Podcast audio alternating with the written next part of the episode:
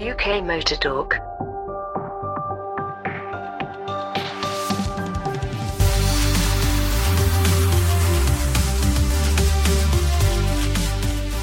Well, hi everyone. You're uh, you reached at the end of what has been a scorching week, and now just rain. Uh, I'm sat here with a beer, which is incredibly professional of me, and everyone I think is looking quite relaxed and maybe some of us slightly reclined at home.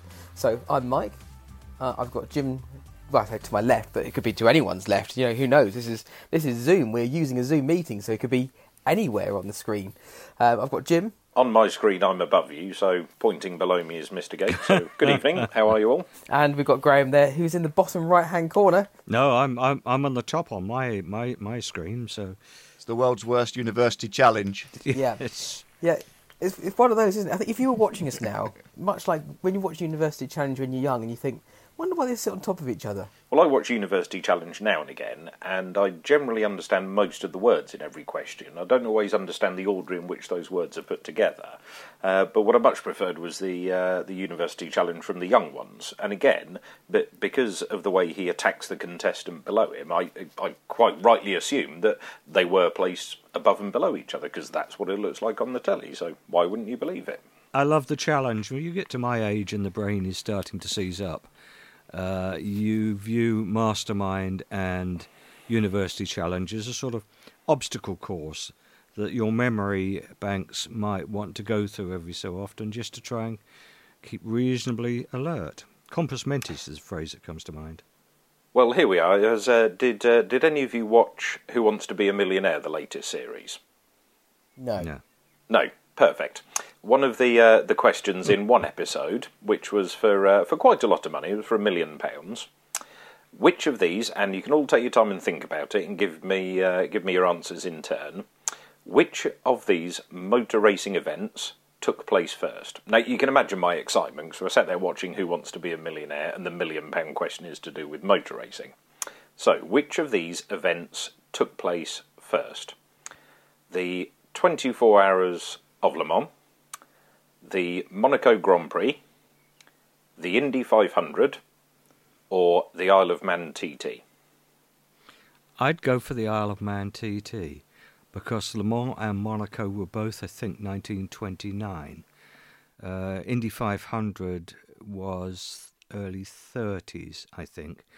But surely the first race meeting in the world was that on uh, Hastings Seafront, or Bexhill Seafront more accurately, as all the signs as you drive into Bexhill claim. You're choosing E then, are you, Graham?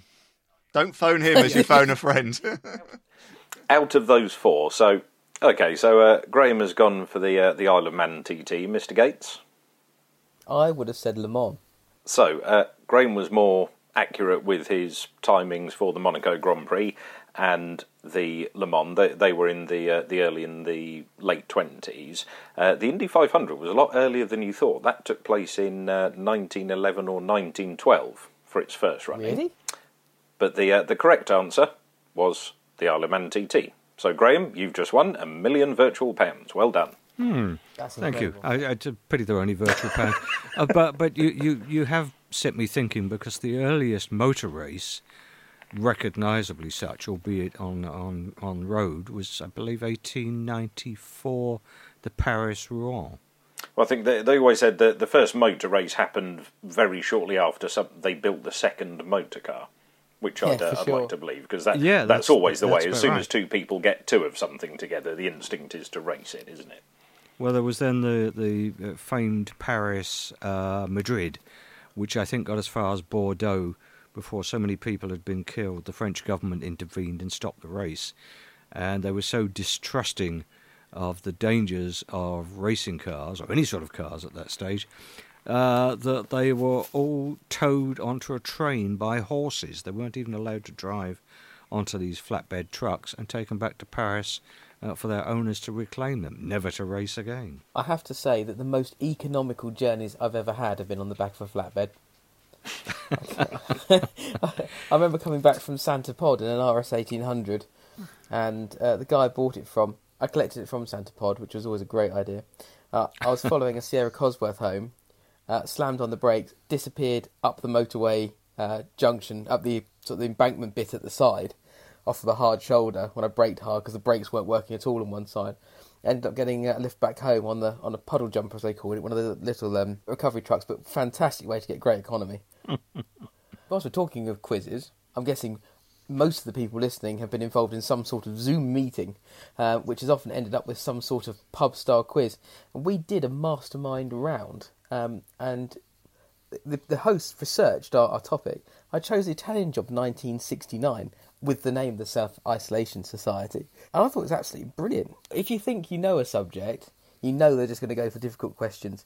It's a great movie. I watched it again recently. It's still my favourite movie of all time. It was the highlight of the open air cinema revival last year. Uh, yeah, I appreciate that we'll, we'll go off topic before we even start here. But in terms of car chase movies, what is your favourite? Yeah, I think it's it's it's got to be American. It's got to be the chase through uh, San Francisco, the Mustang and the Charger, and uh, having driven some of those streets in San Francisco, I, I, just I thought that was amazing. Predictable. So I would say that uh, yeah, and it later became uh, an advert for the Ford Puma, didn't it? Which I, I thought was quite a well put together advert. I did enjoy that. That was one. very very uh, slick the way that was done. I suppose for a, for a car chase film, I, I don't does uh, does Rush count? Because uh, there's some good car chases in that. Well, I don't know if that's a car chase film as such. That's a film just about racing, really, isn't it? But I'm thinking that's li- that's literally what racing is: cars chasing each other round a track. There's there's one bloke at the front, everybody else is chasing him. I think for a definition of a car chase, it has to be on road or on something yeah. other than a race circuit. Ah. Well, in case we get anybody else come back on that, that's how I see it defined. Well, I'd still go for Rush because the uh, there's the scene with Niki Lauda driving the uh, um, is uh, driving the the two people's car that they've stopped and given them a hand, so he drives their car. Although again, yeah, he's not chasing anything, so I don't think that. I just I just don't know if you can call Rush a car chase film. I, I think that's that's that's a stretch. Um, I think you're probably on tiptoes on that reach there. hmm. I think for, for realism, it's it's probably certainly a lot more accurate than something like Fast and Furious with a three three thousand seven hundred and eighty five gear changes in a quarter mile race that seems to take eleven minutes.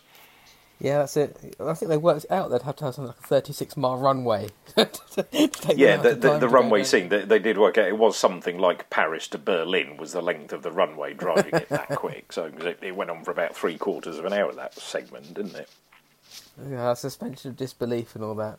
Anyway, we must get ourselves back to topic. So, um, first up, motorsport. Now, Formula One is confirming the first eight rounds in July, August, and I think the first weekend in September, isn't it? Finally, yes. I'm uh, I'm very tempted to furlough myself. If you could furlough yourself for weekends and uh, self isolate for the weekends, that's that's pretty much what I'm going to be doing for uh, for all of those weekends because it's uh, it's been far too long. It, obviously, we had the the events of Australia, and I, there was some anti- the fact that they'd all gone there and things were building up. There was the anticipation that that it could happen, it might happen. They were there anyway.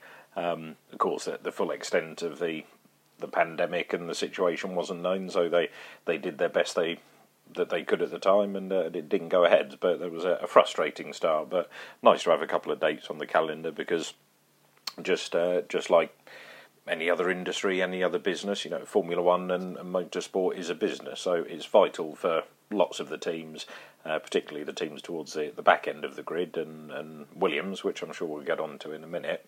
Uh, it's it's vitally important that they get out there and start racing um, and get, get some money coming in and get some activity going on. Uh, so they can uh, they can survive into the future. But no, I, I can't wait. I think it's uh, it's going to be cracking, and hopefully the drivers will have that uh, that pent up desire to go as fast as possible, and uh, we get a couple of action-packed rounds for the first couple of rounds. All crash on the first corner, I think, as we said before. Um, but oh, this, that's a very be... distinct possibility, but that doesn't always lead to a bad race in the Ings. If you have a, a few smashes and uh, people at the back of the grid and front wings being knocked off, etc., a few charges through the field, that's always entertaining. Yeah, I rather I rather like this notion of uh, uh, where the the races are in pairs. That the first race be uh, a conventional race, you know, the fastest it, it takes pole and leads the race, etc., etc. Um, and then they do a reverse grid for the second race, and you know, it's it's an idea that's been floated before. It's not new. uh, but it would certainly make for some uh, challenging racing. It will be worth seeing, I think. Well, ultimately, I think as long as the rules are the same for everyone, then it becomes fair. Things that I, I maybe dislike about uh, reverse grids are the random element of it. So where the name gets or the number gets drawn out of a hat, a la British touring cars. So mm. you could finish sixth, seventh, eighth. Uh, I think is it down to eighth? They reverse the grid, so you, you can finish eighth and be rewarded for it. Um, yet somebody who finishes higher up, it's penalised, or you can have one place out, and you can easily have a championship decided. You know, if you trail your championship rival home by half a tenth, yet in the next race you're starting six, seven, eight places apart on the grid, that's that's neither fair nor consistent because it's not like if the situations are reversed and in the next round you finished a tenth ahead of him you might end up starting next to each other on the grid because the the number that was pulled out of the hat was different. So as long as there is consistency, I mean the one system that was rumoured at one point was everybody starts in every position throughout the season, near enough, because quite often we have 20 races and 20 drivers. So every driver gets a go starting first, second, third, fourth, and so on all the way down. Um, again, whoever draws a short straw for starting 20th at Monaco would probably complain about it. But a reverse grid, I think, as, as long as you reverse the whole thing, so whoever wins starts 20th and all the way back up, maybe award the points down to a, a lower finishing position. So that, that 20, if you go from 20th to 10th, let's say, you do at least get some reward for that or, or, points all the way down to last place. Who knows? Again, as as long as it's consistent, the the point system has been well and truly shaken up and and allowed various drivers to score more points than anyone else in the history of anything by virtue of turning up rather than winning races as they had to in the old days. So you possibly have Bernie on your direct dial on your phone. It's it's it's, it's positively Machiavellian. It's the sort of thing he might well have dreamed up for uh, the benefit of the of the entertainment of the crowds. Uh, yes, but it's as long as the same for everyone, then the competition then becomes fair, and it is down to again. Lots of people occasionally say they dislike the randomness of uh, of a wet race, you know, wet track or a drying track, etc. But the conditions are the same for everyone. It's everybody's on the same track on the same time. Uh, in the mm. same conditions, so it's it's up to you to manage it and do your best and, and see which way you go with it. So again, just just as long as it is fair and consistent, I, I don't think there can be a, too much of a cause for concern. And if it shakes it up and, and leads to some entertainment, it's always entertaining watching Lewis, Max, Leclerc, anyone like that charge from the back of the grid to try and get up to the front. That is without a doubt entertaining. So so why not have the three or four of them scrapping to a outpace each other, but b charge all the way through the field and outpace everybody else as well. Yeah, I, I must admit, I like uh, when uh, some drivers are, are, way out of position. Uh, the, the, fight through the field is always great fun to watch. Uh, and you mentioned in wet races, well, of course, it's it's always been, I think, the mark of the great drivers are the ones that. Um, I was going to say come to the surface. That's an unfortunate pun, but but whose uh, sensitivity and, and skill levels uh, are best demonstrated in uh, on a wet road in in a wet race. You know, Ayrton Senna was very much the case. Uh, Jackie Stewart was very much the case. Lewis has proved to be the case. A lot of the the greatest drivers were the ones that were really really spectacular in the wet. Or indeed, uh, every uh, every driver who's amongst the greats occasionally has a, a standout race. So even the drivers you you might not think of as being the best wet weather drivers still occasionally demonstrate on their day that they were head and shoulders above everybody else. I was watching the rerun of Suzuka 1994, uh, Damon Hill in the Williams and, and doing the entire race. I think his, his left, uh, one of his rear tyres was sticky at the pit stop, so it didn't get changed. So he did, you know, an, an entire wet aggregate race on one rear tyre, which was nearly down to the canvas by the end of it.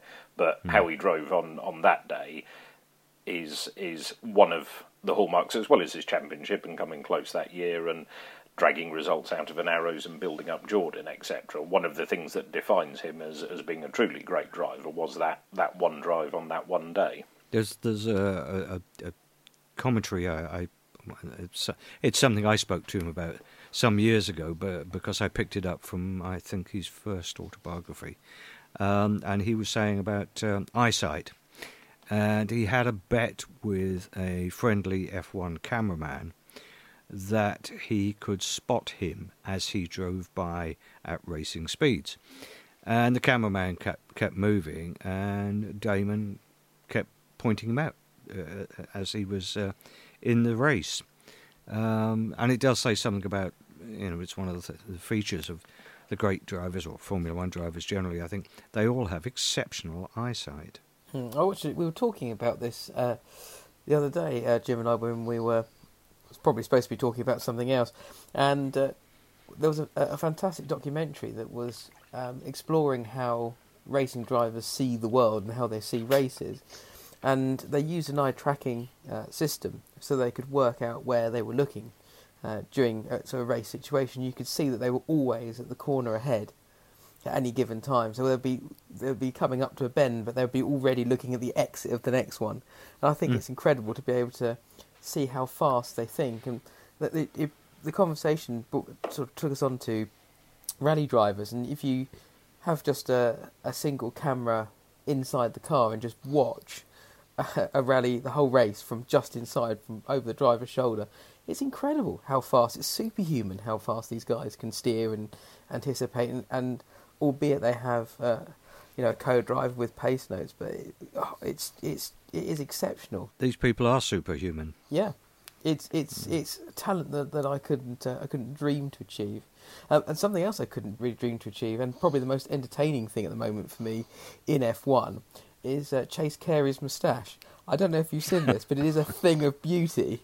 It's absolutely spectacular, um, with a waxed end look at his tash. Mm. If if you haven't seen it, you need to Google him and just have a look. That's a serious moustache. If I grew the moustache out and shaved the rest of the beard, I, I don't think I'd be too far away from that. Uh, well, the, the colour variation is enormous. Mine is closer to his in terms of colour, but then I'm closer to him in terms of age. My beard starts off blonde, sort of goes a bit gingery, then brown, and then gets progressively darker as it goes down. So I've got a, a look at not uh, too dissimilar to a badger, I think. I have the pure aggression of a honey badger in, in my race face.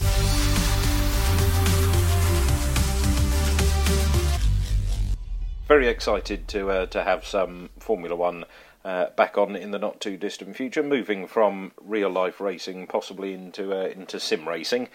Uh, much as that's a, a, bit of a swear word on uh, on this podcast, but um, talk about something interesting that's happened on sim racing uh, over the last last couple of weeks. Uh, well, we've had a few controversies, uh, to put them mildly. Sim racing, what's the crossover with, with real life, and how do your skills translate? Is uh, is a conversation that's been going on more and more over the last couple of months. But what we are now seeing is driver behaviour, actions or inactions or whatever it is they get up to in uh, in virtual racing, in sim racing, really falling out into real life. So we've had Kyle Larson, who thought that his microphone wasn't on, and uh, he made a, a, choice of language and a choice of word that was rather poor.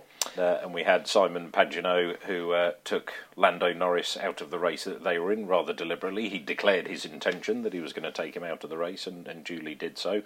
And uh, and then we've had Daniel Abt, who, uh, for whatever reason, he uh, he claimed it was for an experiment or for other reasons, but instead of sitting in his sim and, and racing, he uh, he he got a ringer in somebody who was a, a very accomplished sim racer to sit in his chair, uh, in inverted commas, and, and run a race for him. Uh, and it, I mean the the way he tried to cover it up. We spoke about who wants to be a millionaire earlier, and as somebody was reading out the right answers. Somebody was coughing. So obvious when you look back at it. Well, so obvious when you were watching it.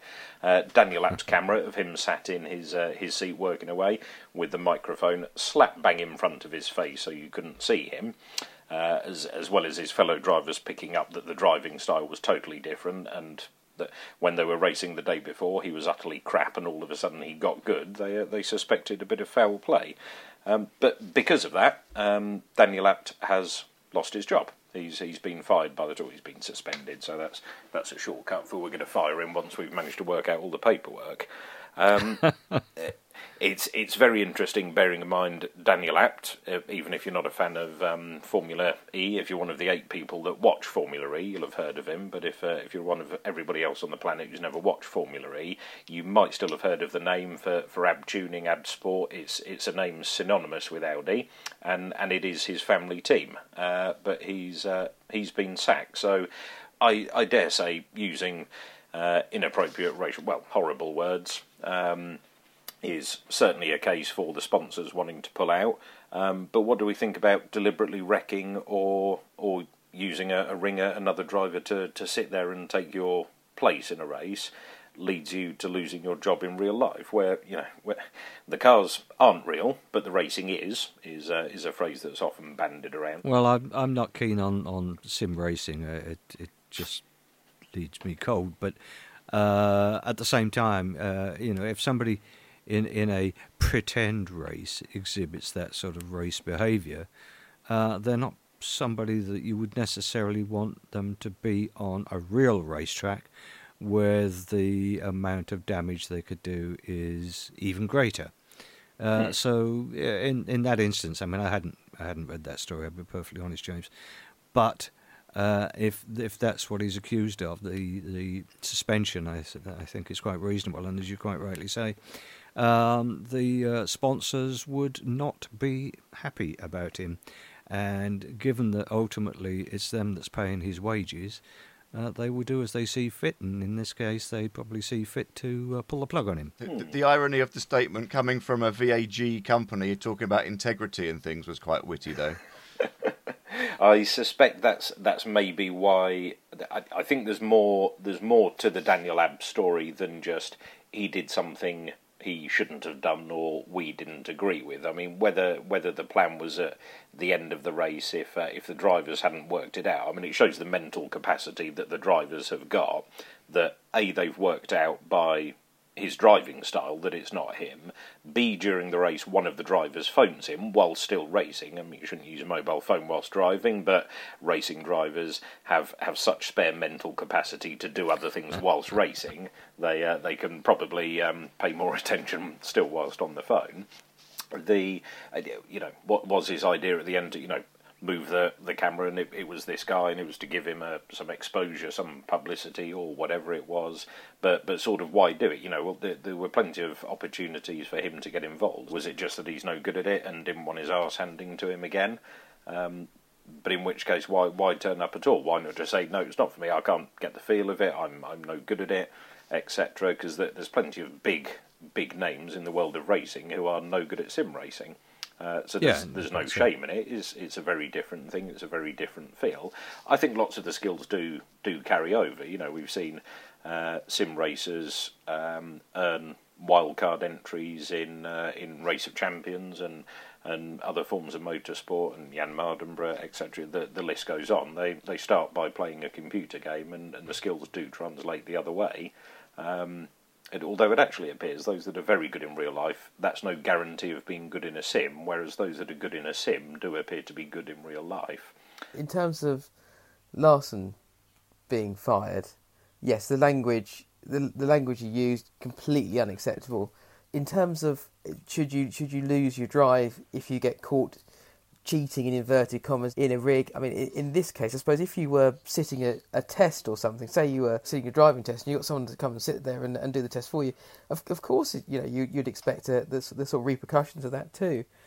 Um, but we do know that, as as Jim has, has rightly said, that actually drivers that, that can be very good in a sim, that will quite often translate to, to real life. I mean, we, we talk about uh, games, you know, simulators games. But if you go, if you consider Gran Turismo, which is which marked itself as being the real driving simulator, and you consider the Gran Turismo challenge that, uh, that that Sony created, they took a racing driver at the end of their um, competition and put them in a car to, to see what they could do, and, and, it, and it turned out that, that yes, the skills that he'd learned through the, the simulating through the game uh, translated very well into into real life. Um, but certainly, going back the other way from from being in the seat to being a simulator, it, it is something different. I personally, I find it very difficult to to get the sense of speed when I'm driving something in a game in, in, in a race rig. I mean, admittedly, I don't have something where um, you know the whole seat would, would move around and you, you get that sort of sense that the car's moving around beneath you. But to have the the sort of complete lack of, of real feedback, I find really difficult. For for you, Jim, you seem to manage to master that pretty well, um, and you you be able to, you're able to get into it. But I will just go barreling into a corner carrying far too much speed and just not be able to feel the inertia or feel the car starting to move away beneath me. I just don't I don't I don't feel what the car's doing. And for me, when it comes to the way that I I I, I drive a car, you know, the sound, the feel, the vibration, the the G that you're pushing. If you're going if you're going tight into a corner, the body roll.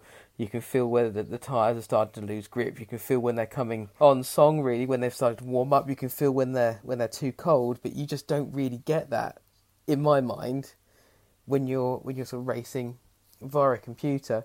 And so I can understand how uh, what would otherwise be great drivers. Um, you know, in, in the flesh and in, in the metal and carbon fibre and composite and everything else that uh, that they, they become, maybe not able to, to translate that back into being able to race virtually. I, I wonder, and I don't know the answer to this. I just wonder whether there is a uh, a correlation between people that have grown up playing these kind of games and their ability to be able to professionally drive in these kind of games versus people that maybe grew up um, physically driving a car and then moving their way through cars, etc. How how they how they're able to carry that back or carry forward their knowledge and experience. I don't know. I, I, think it'd be very interesting, and it's an interesting discussion to have. Yeah, it's going back to the Gran Turismo thing and the feel. I think a lot of it depends on the the wheel and the setup and the, the rig that you have. Lots of the the far more advanced and and, and I'd looked at um, getting a simulator or a, a rig, a proper rig for at home. Um, but to be to be totally honest, you could buy quite a nice little track car for the amount of money that you could spend on uh, on a sim racing rig. Lots of the wheels have uh, motors and systems in them that simulate that, that level of grip, so the resistance is there if the grip is there, and as the steering loads up, it gets heavier and heavier. And then if the front brakes traction, you can feel the steering go much lighter, and so so the front end you can get quite a reasonable feel for in uh, in a simulator. Where of course you can't get the feel is the back end, as you the contact points for what the front and the rear of the car are doing. You feel the front through the steering wheel. You feel what the back end is doing through the, the seat of your pants and your own internal gyro for which way your feet and which way your arse are going in compared to each other and where they should be going. And that's again where a lot of the, the more experienced drivers say that they're they're struggling. If you watch the the Legends Trophy, uh, which Jenson Button won the series championship for, you'd see massively experienced drivers just spinning like a top with with no warning, no nothing. And I was watching it, and I could you could see it was going to happen, but that's only watching it from the outside. Whereas sat in it, they go, "Oh, oh, I had no no feeling that was going to go." They were feeling the front gripping up very well, um, just put the power down that little bit too quick and, and round it goes. So that's that's where some of them have struggled. But I think it's different driving styles, different cars suit obviously some drivers better than others. We saw Sebastian Vettel's strengths in the Red Bull, which was uh, very counterintuitive in the way you had to drive it. He seemed to get on with that a lot better than somebody like Mark Webber, who was, you know, if you look at Vettel and Webber's pace uh, compared to each other over the years. No, no, way in hell was Vettel that much quicker than Webber. I, I think they were they were on a, a par for driving skill. Vettel just got on with that car a lot better. It was being driven in a slightly counterintuitive way, but he'd mastered it in the simulator and then could put it into real life, whereas whereas Webber couldn't. His his instincts took over too much. At least Mark could make it fly. Yes, but now Vettel's in the in the Ferrari that, that isn't driven in the same way. He uh, he seems to be struggling. So again, it's I think it's just what people adapt to and, and get good at or practice. We saw how uh, how erratic uh, the pace of Alonso was when, when he started sim racing, but I think his his rig was delivered and put together something like 11 minutes before his first race, so it was a, bit of a voyage into the unknown. But he then spent the next week just, just practicing 20 hours a day and uh, and has been winning races left, right, and centre, including the virtual Indy 500. So he's uh, he's he's getting there on a virtual triple crown, if uh, if not a real triple crown. But I think it's the real Indy 500 he wants to win. Uh, I think he should be back in uh, in F1, and whether he will be or not is uh, still a matter of considerable conjecture. I personally would like to see him back, but my uh, aversion to Sims is probably a generational thing. We've already issued the fact that I'm uh, considerably older than you are, but also uh, I'm rubbish with Sims. I had. I, really am hopeless at getting a hold of Sims. I drove Williams Sim many, many years ago in the factory, um, two laps of, of, well, it wasn't two laps. I drove one lap of Monaco, uh, and on the second lap, I crashed coming out of the tunnel at far too much speed. But it was it was great fun. But I mean, that was uh, uh, that was in its day quite a sophisticated sim. You got a real shaking up when you hit the wall, um, mm. and you did feel like it was going to go over. Um, but uh, but no, I was rubbish at it, and it remains so to this day. So I just don't do it. Yeah, I think I, certainly a generational thing. I remember being at a uh, an Esso uh, do in a hotel somewhere. I think it was an evening do, and they, we had dinner and other bits and pieces. But they had a uh, Esso Mobil one at the time. It was McLaren's. They had a, a, little McLaren simulator in inverted commas. You know, it was, it was a wheel, but a, a mock-up of the front of the car. So you got in it and sat down, and there was a, and there was a challenge, and everyone set their time, etc. Full of uh, full of a slightly older generation and uh, and they rattled out the top three of times. And I think you know the the guys in third and second set a, a one minute forty two or whatever it was around Monaco, and I think I set a one twenty one point nine or whatever it was because it was just it, it, was something I was used to, and I think I'd been playing that exact game the day before actually, so I had maybe a bit of an unfair advantage. My grandson uh, encountered at Revival last year the um, the sim there. Um, which was the one of the market leaders. I can't remember what it's called, but um, that was set up for um, uh, Goodwood, and he spent a considerable amount of the Sunday that we were there on there. He's six, didn't want to come off, but uh, at the end he was turning two-minute laps, which I thought for six is it's not bad. You know, there's, there's a lot of potential there somewhere. Mind you, at that age, he uh, he should be in a go kart by now. Oh, if I could afford one, he would be changing the subject very slightly, that it horrifies me that anybody should even consider the idea of a virtual Le Mans, which is I just find that so bizarre. I I will certainly not be watching it if it is uh, televised on free to air. Oh, sorry, but I'm not going to waste my time doing that.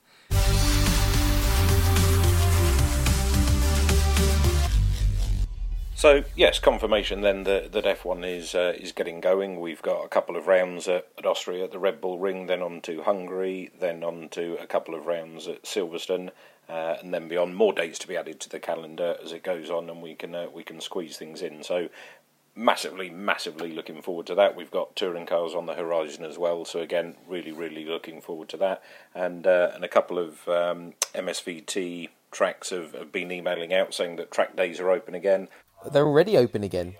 Yes, yes, yes, uh, a couple of yeah, they are. Uh, you know online driving license scans and uh, virtual briefings. Or they'll send you a video link to the briefing, etc. So you can do all that beforehand. And, uh, again, as as we move through things, will it will it speed certain things like that up and uh, and just make the day a bit more action packed? But uh, we're we're certainly looking forward to getting out in our track car as soon as we can, as soon as we've had a, a spare day, which seems to be at a premium these days to uh, to do a bit of work on it and get it re-liveried, we'll uh, we'll be out in it. We did we did uh, go and take a, a, quick look at it today. It's sat in our compound, our, our race car as it, as it, stands at the moment, or sits at the moment. It was looking a bit sorry for itself with some rusty brakes and, uh, and some slightly peeling uh, peeling vinyl. So we are looking forward to, to hitting that gate back on it. And yes, it's going to be a case of distancing two people to a garage. So not, we're not going to be able to potentially have the full team like we have before. Um, but to be honest, looking forward to getting back out there and, and maybe seeing a bit of the sunshine um, before it disappears. Hopefully, it won't be quite as hot as it has been this week if we're out there, because when you're in in, in your overalls, it really is uh, it really is poor. I think is probably the the, the way to, to explain it. I think, well, I'm, I'm, I'm less worried about us sweating fluids rather more than I am about the car sweating fluids because every time we go, it does seem to be a ridiculously hot day, and every fluid that's in the car ends up boiling and uh, and spewing out of uh, whatever container it's held in. So yeah, a, li- a little bit cooler would be good. But as I said, we've uh, we need to get the car in for, for some mechanical fettling and a uh, and a new livery. Uh, those familiar with the car will obviously know it's quite a, a bright orange, orange and blue, eye-catching livery at the moment.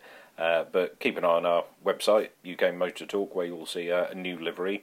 Um, bit of a bit of a classic theme that we're going to aim for. What what it's going to turn out, we're not quite sure. It'll be ambitious and and hopefully from six feet away look half decent. So keep an eye on that.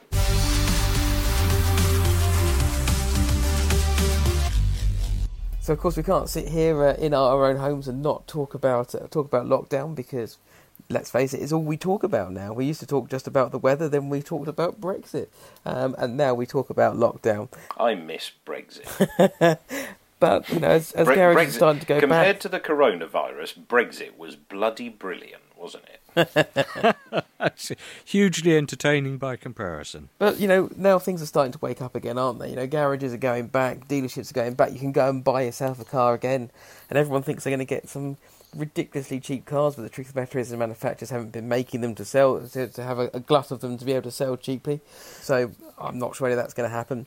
But one point of discussion that's really been popping up recently is the fact that we've had this MOT extension period, and it's meant that basically when your car got towards or in the last seven days of its MOT being due, it would automatically get extended for another six months. Now, let's face it, people generally don't bother to look at their car anymore in any kind of maintenance. Uh, and if you want to see how to do that, have a look at our website because Graham's done a number of different uh, videos that explain how to look after your car properly. So we're not going to go into it now because you can do that in your own time. Have some homework on us. Um, homeschooling. There you go. Uh, who knew? Um, but there are a number of things you need to do to make sure your car's safe, and people just aren't doing it. So cars are going into garages. The people saying, "Oh, you know, you keep sliding around because you got no, you got no tread on your tyres," or "Why has it gone bang?" because they haven't put any oil in it. Um, and actually, I think that the calls to to to stop this extension um, have been entirely justified. I think now that you can go out there and relatively easily get an MOT within a short space of time, people need to be doing this. Now, the MOT uh, testers, the, the Independent Garage Association, they reckon that there's over a million cars on the road that shouldn't be on the road because they're simply not safe. So they've had the benefit of the extension, and those cars were possibly marginal to start with, but certainly now, th- th- th- I'm sure there's many vehicles on the road that just simply shouldn't be there. Peugeots, for example. For, it, was, it was interesting. There was a list of the statistics that uh, the um, uh, D- Department of Transport have just published, which was uh, MOTs for cars between three and five years old. Interestingly, if you owned a Japanese car, you were probably well pleased with the results, and if you owned a French car, you probably weren't.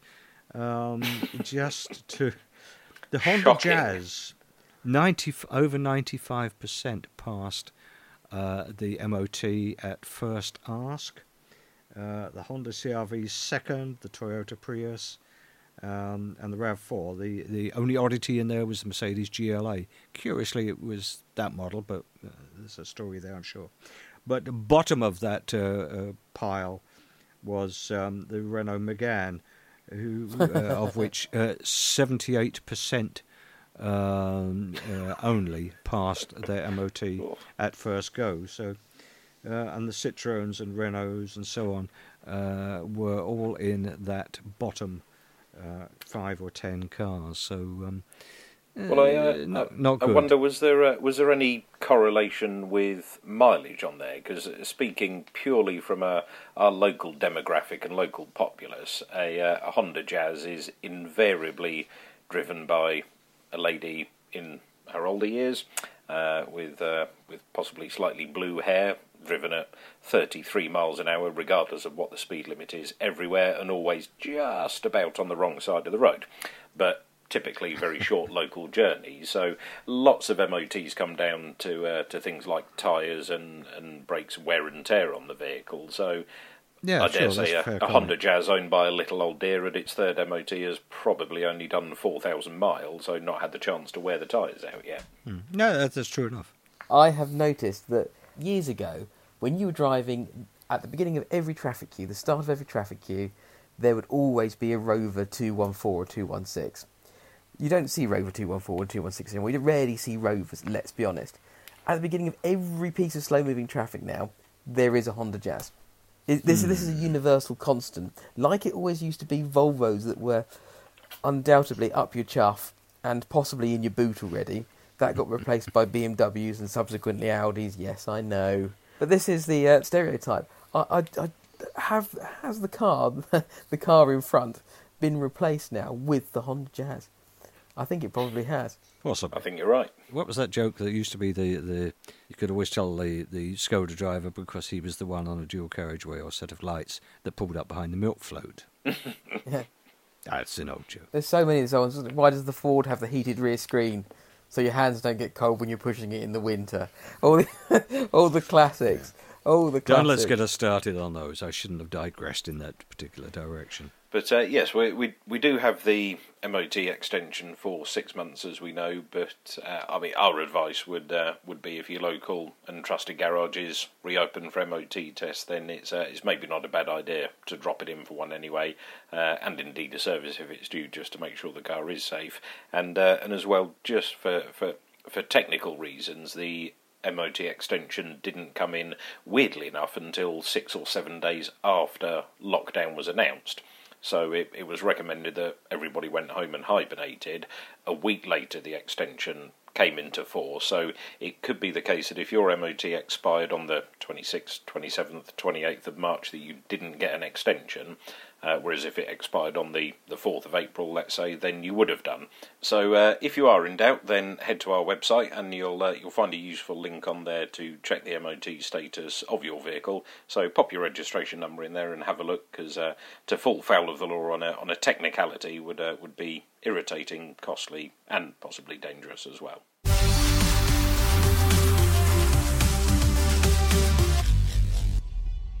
If you want a bit of a change from clapping for carers, we can do classics for carers again, which is good news. So the show which we had back in May has come back again, and we've got that this weekend, which is the seventh of June, and we expect to see some more uh, brilliant classics, vintage, and cars in any kind of state.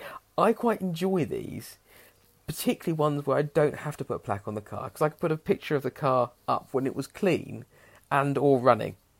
Um, and or in my ownership potentially. I suppose 'cause, uh, when you have these sort of classic meets, you could you could turn up in anything you like really. If you fancy turning up in a, a Ferrari 250 GTO, why not?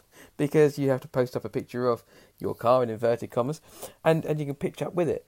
I really enjoyed it because before we've had uh, meets on Facebook, and actually what you can do is turn up in a car and get your mates to bring some of yours as well if you fancy it, or you can just pop home at lunchtime and go and bring another one up because why not?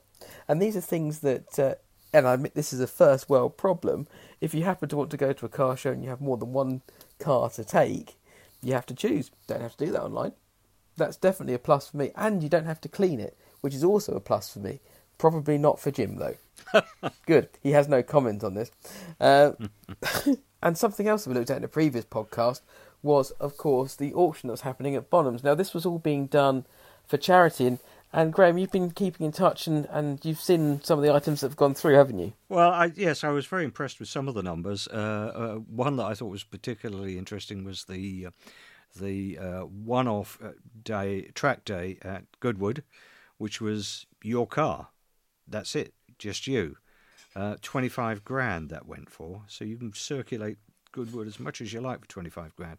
But if you spent a little more money, if you added another twelve, I think it was twelve and a half uh, grand to that, uh, you could do so in Lewis's race suit from last year. So uh, there were a lot of very generous people gave gave stuff for that, and uh, of course Bonhams did so um, without any fees on their part. And I, th- I think it was, was four hundred thousand pounds, I think roughly raised by that. So um, well done them, and well done everybody that uh, put their hands in their pockets and bought stuff, and well done for all the people Round, that um, golf donated stuff. Like golf.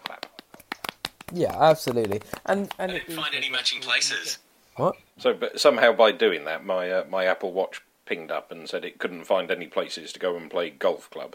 Probably thought you were having a seizure. Um, so I'm going to talk about small wins here, just very quickly. At the moment, fuel prices still relatively low, which means you can tank your car up and you can actually now go somewhere with it. That's good news. Car insurance, usually not great news. Now, three of my cars are insured by Admiral. They don't sponsor me anyway, and they say they give it to me for free.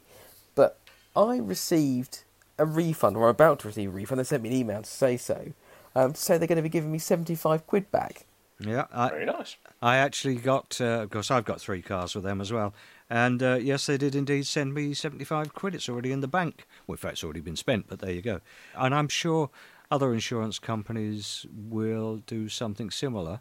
Some might need to be prompted first. You might need to ask them the question rather than them volunteering. But like you, Michael, I got the email, and within a few days, I got the money, which I, I thought was very, very decent of them.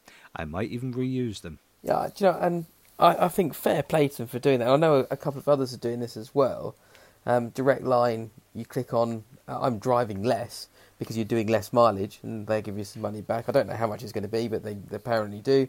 And there are a few others that uh, that are certainly, as you say, going to have to follow suit here. But but fair play to, to Admiral. Um, it's one of those rare occasions where I, I, I feel very glad to, to, to receive something back from the, the insurance company rather than the, sort of the, the every year going, oh goodness, that what the renewal was going to be? But that's actually paid for um, half the car insurance for the Mini for the year.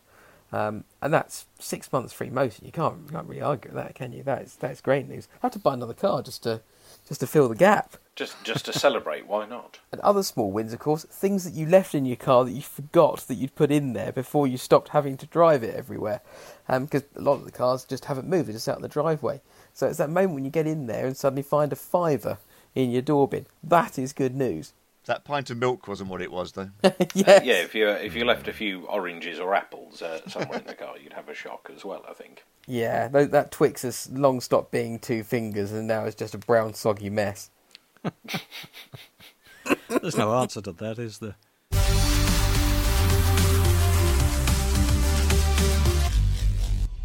Well, yesterday was uh, was the 50th anniversary of the the death of uh, Bruce McLaren, and, and Kiwi Grand Prix racer and sports car racer, sports car designer, and so on. And uh, Zak Brown unveiled a bronze statue of him in the factory at, uh, at McLaren because, you know, obviously that's the company he founded. He lent his name to it, but um, sadly killed in, in what really was a freak accident at, uh, at Goodwood. He was testing one of the uh, McLaren sports cars, uh, having won the Can Am Championship twice with with those monsters. If if you go to Goodwood and you hear those cars, they are monsters. And uh, it seems as though some bodywork became detached, the car flipped, and uh, he was killed instantly. 32 years old. What a tragedy. From the archive, Amanda McLaren, Bruce McLaren's daughter. Do you think your father would ever have considered that a relatively shoestring operation that he started could have been so successful, so diverse, and, and have ended up with the position it has in motorsports today? That's a very interesting question. Of, of course, we have grown enormously as a, a group of, of companies. The technology has moved on enormously, but Simon Taylor, the racing journalist, said a few years ago the technology's changed, but the passion hasn't. And that's something that's continued on. But of course, my father had designed, built, and was driving the prototype road car, the M6B GT, as he died. And it was his dream to diversify the racing company into road cars. And what McLaren Automotive are now doing with that road car business is what my father was planning to do. So it's taken a little while to get there, but, but certainly his personal dream is now being fulfilled. And yours as well. Well, absolutely. I mean, I'm working now as brand ambassador for McLaren Automotive and very proud to be part of a company that I really believe my father would be proud of too. I wouldn't make the link between his name, what he achieved, and the current product if I didn't think he would like what we are doing. When you look at the synergies and similarities between that M6B GT and our current cars, they look very similar. Mid-engine, rear-wheel drive. They've got the dihedral doors, same as my father's original car. And so, yes, I think he would be very happy with what the company is doing.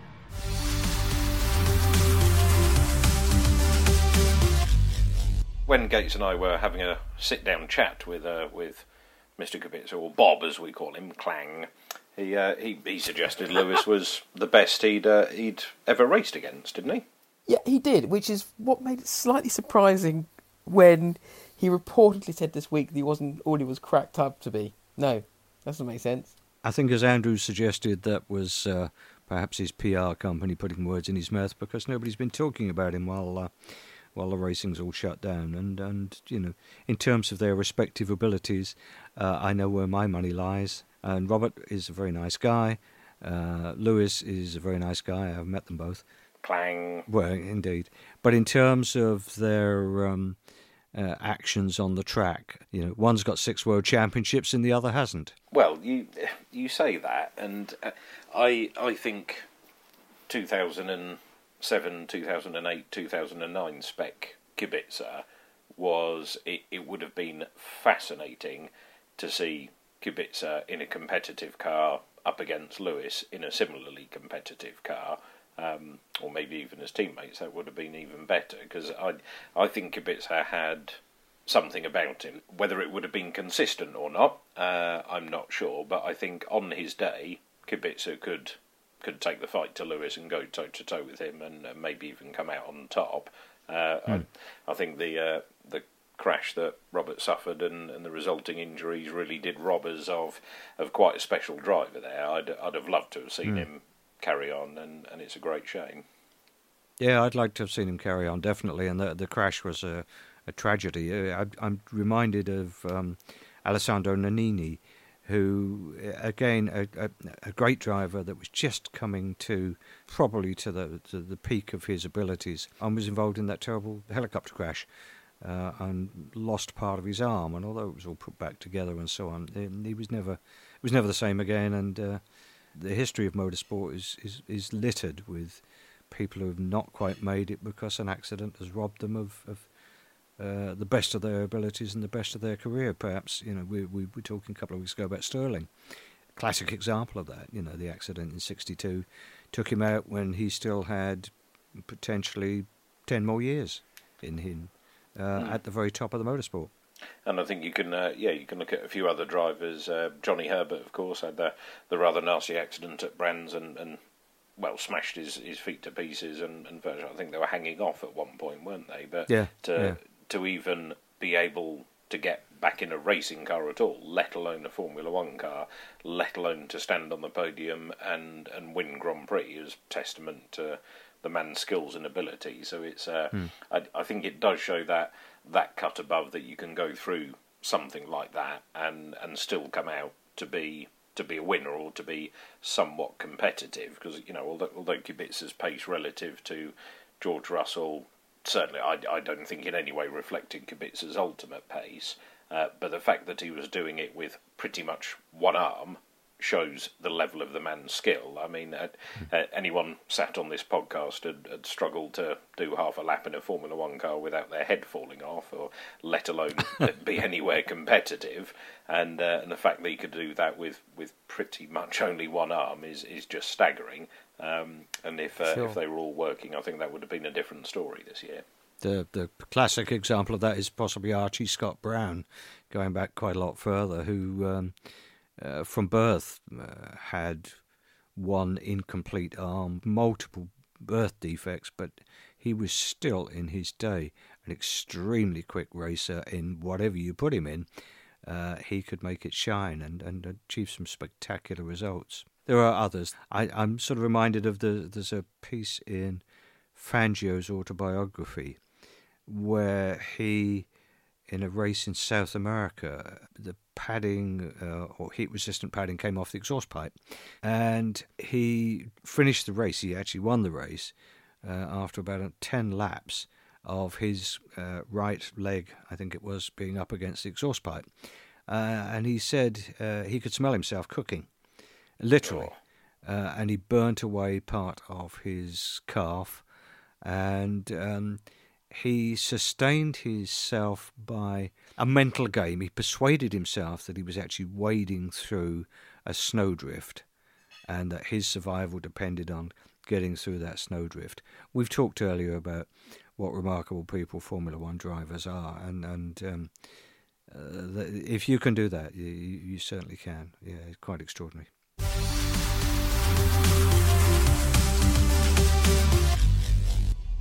I just want to come to this really quickly. There's a friend of mine who has got a mini GP, which is his baby, and he uh, takes it out and he goes all over the place with it. So he might be uh, a drive up to Scotland, Wales, etc.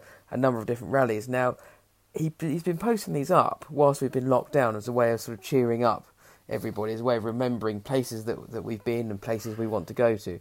And there's definitely a few rallies that I think I would like to get the car out to. Now, we mentioned the Italian job earlier on. There is an Italian job rally each year which raises money for charity, and it's something that I've always quite fancied doing. And I'd like to take the Mini out there, drive around on the roof. I appreciate it's not a classic Mini or proper Mini, as some people have written to me in angry letters uh, to tell me at uh, UK Motor Talk Towers, obviously, PO Box 19, whatever it is. I'll stop um, writing, I promise. but actually, I would love to get out there, get across to Italy, get across the Fiat car factory, and do this as a run. Now, there are loads of companies out there that will put together epic runs as well for you. So they take you down the top gear, driving road. You know, there might be um, trips to the Alps. I mean, there's there's so many things out there, and I've always quite fancied doing a two week driving tour. I don't know about you guys. Is there anything that really tickles the pickle? I've always rather fancied retracing the Mille Miglia, Ooh. just because it's you know it's a thousand miles, and uh, I I think that would be a rather nice if done leisurely. I don't expect to um, to do it apace, but it is now one of the great classic rallies. So uh, it is a rally, uh, not a race, uh, as they're careful to tell us all. But uh, you do revisit the entire route of the original uh, Mille Miglia. I just had a really good idea that we could do that in the track car then I realised that's probably a really stupid idea, isn't it? Well, we did we did a, a, road rally in the track car, and I seem to remember that I hit a very big bump because on a very dappled and potholey road and dislocated Uranus. Um, uh, so, did, well, he broke my spine that day. My spine actually fell out of my anus, which was, uh, I think which it was probably painful, did. to say the least. so maybe not. I think maybe a, a different GT car uh, I mean, there's lots of opportunities. I say there's lots of opportunities. There's not at the moment, but there are certainly opportunities out there where you can buy a car for a few hundred quid and then sell it at the end as well. That's a, a pretty cool thing to do. I think I'd be tempted to try and get the biggest, most luxurious barge, you know, like a, an old Lexus or something, some something big that's not a huge amount of money to buy, but would be amazingly wafty to drive over. A, a, Volvo's got to be a contender for this, surely, Graham. You know, you've... for yeah, for certainly for distance. I did uh, many many years ago. I did several years road rallies uh, in an assortment of company cars, and I can remember the particular dealership. It was a Nissan Bluebird. I started this. That that dates it. Uh, and, and, and the first time it went into the garage for a service, and the service manager phoned me up and said, you do seem to be going through an awful lot of front disc pads. That's hardly a surprise the way we were driving. And, and Phil, uh, who's also a colleague of ours, uh, was was my navigator. Uh, he drove once and I navigated. I was hopeless at the navigating, and we finished up wrong way up in a ditch. But that's another story. Well, as we've spoken about previously, there are there are various hire car companies all around the world with uh, stocks of cars piled up waiting to be hired out. So uh, perhaps we could uh, we could look at doing that next summer in uh, in some hire cars with the collision damage excess waiver paid up front and uh, and see how we get on. What was uh, what was Sir Stirling's record? On the Mille Miglia, he hmm. averaged over 100 miles an hour for the entire distance. Very impressive. I think the I think he said the car was capable of about 170. But of course, uh, he always paid uh, great tribute to Jenks, to Dennis Jenkinson, for his, um, uh, as they named it, bog roll, which was uh, the rolled up map with all the signals on. So, you know, they, they practiced the route, I think, twice. Jenks wrote down as much as he could. Uh, and then Stirling simply did as he was told, and if he was told to go flat, he went flat. Uh, and apparently, it only went wrong once when they took over, over a small bridge, which uh, Jenks hadn't marked on this um, this uh, map roll. Um, so they took off at about 170. He said, luckily they uh, they landed straight. So uh, yes, well, I think even if we could hire something exotic and rather powerful, you know, four, five, six hundred brake horsepower.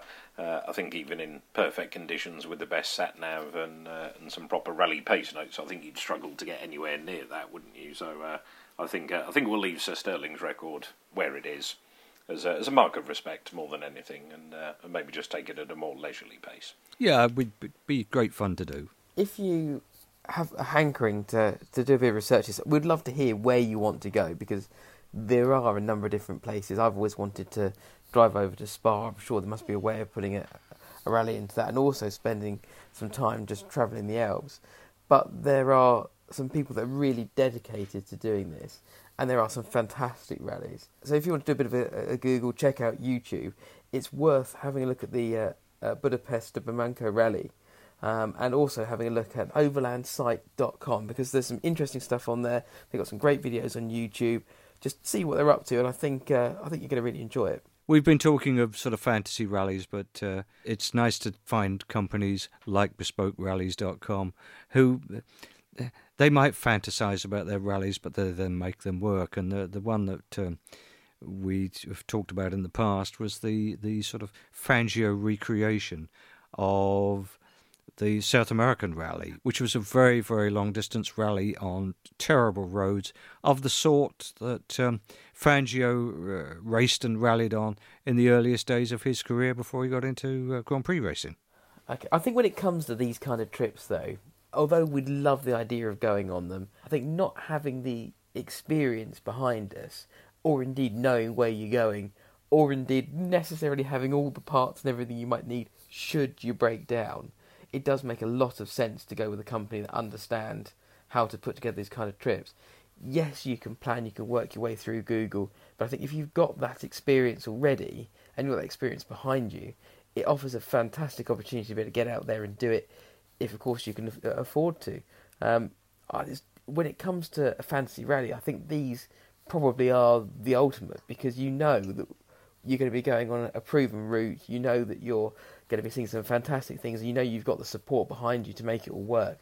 Well, I wholeheartedly agree with, with what Michael's just said. If you if you really want to do a, a rally of that nature and uh, something as challenging as that, you've you've got to do it with the with the right people organising it and people who've driven the route, who've got in place all of the things that you need, all of the support, vehicles, trucks, experts, uh, and everything that that you need to to take on something like that because you know generally these rallies in older cars a little more temperamental and um, you are not going to be able to call upon uh, the AA, the RAC, or any of the other rescue services to um, to come to the middle of the Sahara Desert to rescue you, if that is uh, where you find yourself having broken down. You need a good support network. Don't do this on your own. Quite right too. And on that note, we have literally talked about all the things that have entered our head this evening, uh, and thankfully you can only hear some of them due to the way that this has been edited. Either way, we've loved talking to you, except for maybe Graham because he's gone already. He couldn't stand it any longer, so he has gone. So it's goodbye from me, and it's goodbye from Jim. And on uh, on behalf of Graham, it's goodbye from him as well. Goodbye. UK Motor Talk, a first take media production.